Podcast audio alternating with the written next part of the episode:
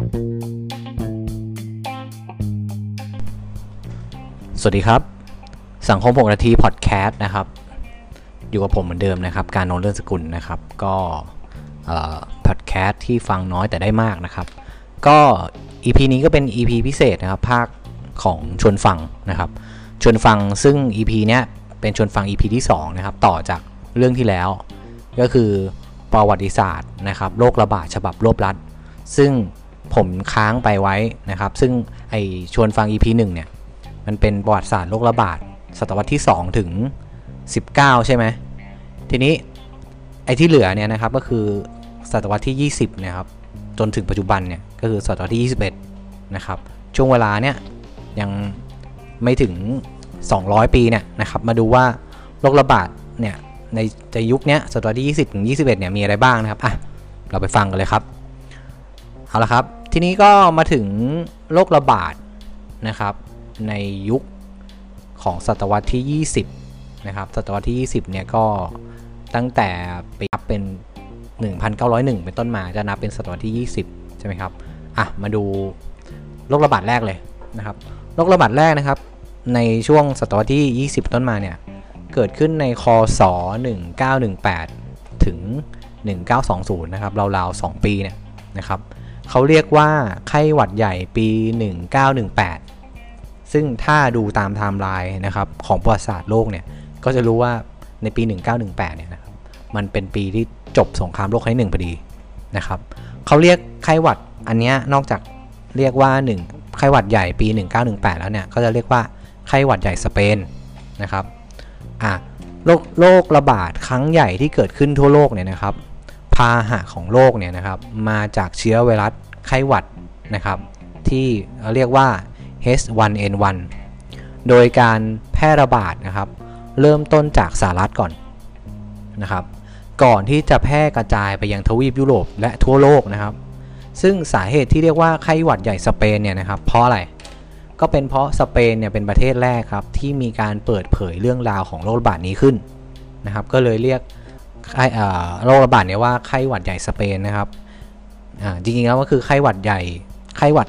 1918 นั่นแหละนะครับ แต่ที่น่าสนใจก็คือว่าอะไรครับ โอ้โห คือโรคระบาดเนี้ยนะครับไข้หวัดใหญ่สเปนเนี่ยทำให้มีผู้คนเนี่ยทั่วโลกเลยนะครับ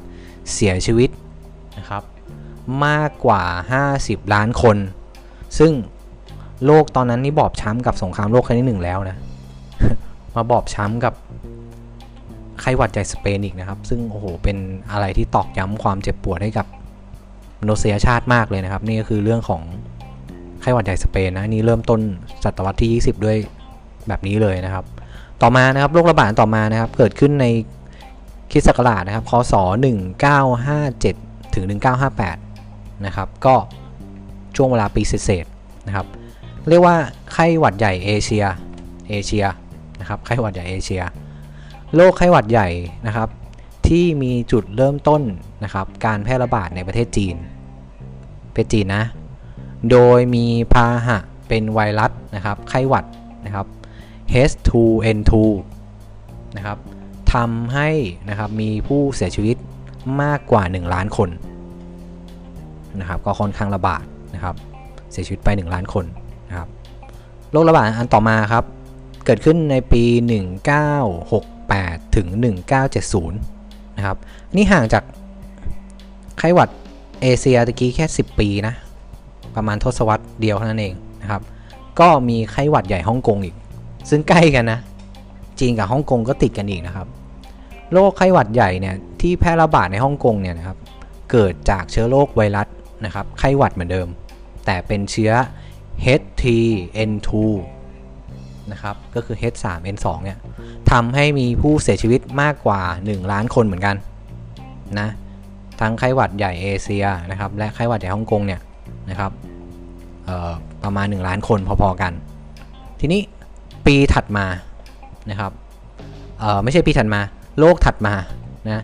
ในคศ 2002 ถึง 2003 นะครับคศ 2002 ถึง 2003 เนี่ยนะครับ ก็มีโรคซาเข้ามานะครับ โรคกลุ่มอาการทางเดินหายใจเฉียบพลันรุนแรง นี่เป็นขยายความนะครับโรคซาเนี่ยเป็นโรคกลุ่มอาการทางเดินหายใจเฉียบพลันรุนแรงนะครับ หรือโรคซาร์นั่นแหละ เป็นโรคระบาดที่เกิดจากไวรัสโคโรนาสายพันธุ์ซานะ คุ้นๆแล้วใช่ไหมครับ คือโคโรนาเนี่ยมันมีมาแล้วนะ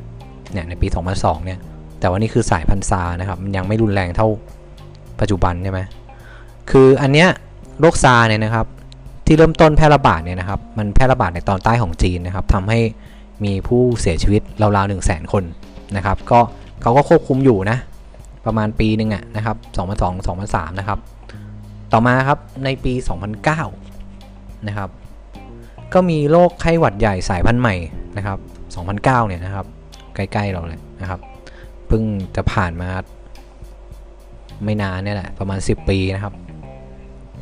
เป็นโรคไข้หวัดใหญ่ที่มีต้นตอมาจากเชื้อไวรัสนะครับ ไข้หวัดใหญ่หลายชนิดรวมกัน หลายชนิดรวมกันนะครับ อาทิ H1N1 H1N2 HTN1 นะครับ รวมไปถึง H2NT ที่อยู่ภายในตัวของหมู อีกรอบนะครับ ที่อยู่ภายในตัวของหมู แสดงว่าหมูเป็นพาหะนะครับ ก่อนที่จะแพร่ระบาดนะครับเข้าไปยังตัวมนุษย์ แสดงว่าติดจากหมูมาสู่คนนะครับโรคไข้หวัดใหญ่สายพันธุ์ใหม่นี้นะครับในปี 2009 เนี่ยทำให้มีผู้เสียชีวิตนะครับทั่วโลกเนี่ยราว 200,000 คนอะ200,000 คนนะครับ ต่อมาครับถัดมาอีกประมาณราวๆ5ปี จริงๆ ไม่น่าถึง 5 ปีนะปี 2000คศ2014 ถึง 2016 นะครับก็มีโรคระบาดอีกทวีปหนึ่งนะครับ เป็นโรคระบาดที่ชื่อว่าโรคอีโบลา นะครับอันนี้ไม่ใช่ชื่อวงดนตรีนะครับ เป็นชื่อโชคเป็นชื่อโรคระบาดนะครับ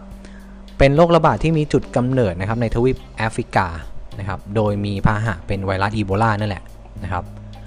ที่อยู่ในตัวของสัตว์ป่านะครับ คือไอพาหะไวรัสอีโบลาเนี่ยมันอยู่ในตัวสัตว์นะครับ อาทิเช่น สัตว์ป่าที่เช่นค้างคาว ลิงกอริลลานะครับ หรือสมดนะครับ โรคอีโบลาเนี่ยนะครับทำให้มีผู้เสียชีวิตราว 10,000 คนนะครับแม้จะดูน้อยนะครับ แต่ว่าการระบาดในแอฟริกาเนี่ยควบคุมถือว่าควบคุมได้ยากนะครับ เพราะว่าสุขอนามัยเนี่ยเขาไม่ได้เป็นประเทศที่พร้อมเหมือนประเทศในยุโรปนะครับหรือในจีนในญี่ปุ่นในอเมริกาอย่างเงี้ยครับเขาถ้าเกิดว่ามีการควบคุมหรือสาธารณูปโภคที่ที่ดีนะครับ มันมันไม่น่าจะมีคนเสียชีวิตถึง 10,000 คนนะครับ อะ โอเคครับ ต่อมานะครับจริงๆแล้วอยู่ในช่วงเดียวกันนะครับ อยู่ช่วงเดียวกันก็คือปี 2015 เนี่ย ตอนที่โรคอีโบลายังไม่หายเนี่ย ก็มีโรคเมอร์เข้ามาด้วยนะครับ โรคเมอร์เนี่ย คือโรคทางเดินหายใจตะวันออกกลางนะครับ อยู่ในเอเชียเหมือนกันนะครับ เป็นโรคระบาดที่มีจุดเริ่มต้นในซาอุดิอาระเบียนะครับ โดยมาจากเชื้อไวรัสโคโรนาสายพันธุ์เมอร์ที่อยู่ในตัวของอูดนะครับ อยู่ตัวของอูดนะ โรคเมอร์ทำให้มีผู้เสียชีวิตราว 1 0 0 0 0แสนคน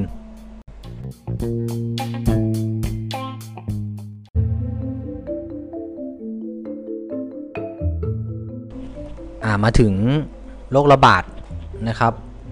โรคสุดท้ายที่เราจะพูดถึงวันนี้นะครับก็คงไม่ใช่โรคอะไรนะครับ ก็ปี 2019เนี่ยนะครับ จนถึงปัจจุบันเนี่ยนะครับก็ยังระบาดอยู่นะครับก็คือ โรคระบาดไวรัสโคโรนา 2019โรคระบาดนะครับที่เกิดจากไวรัสซานะครับโควี2นะครับที่มีจุดเริ่มต้นของการแพร่ระบาดนะครับจากตลาดขายของป่า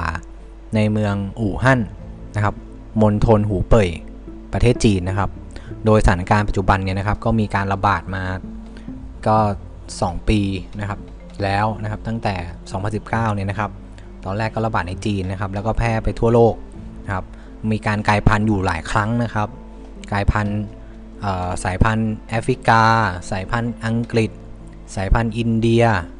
นะครับนี่ล่าสุดเลยนะครับ แล้วก็การแพร่ระบาดปัจจุบันเนี่ยนะครับณนะวันที่ข้อมูลณนะวันที่ 23 พฤษภาคม2564 เนี่ยนะครับ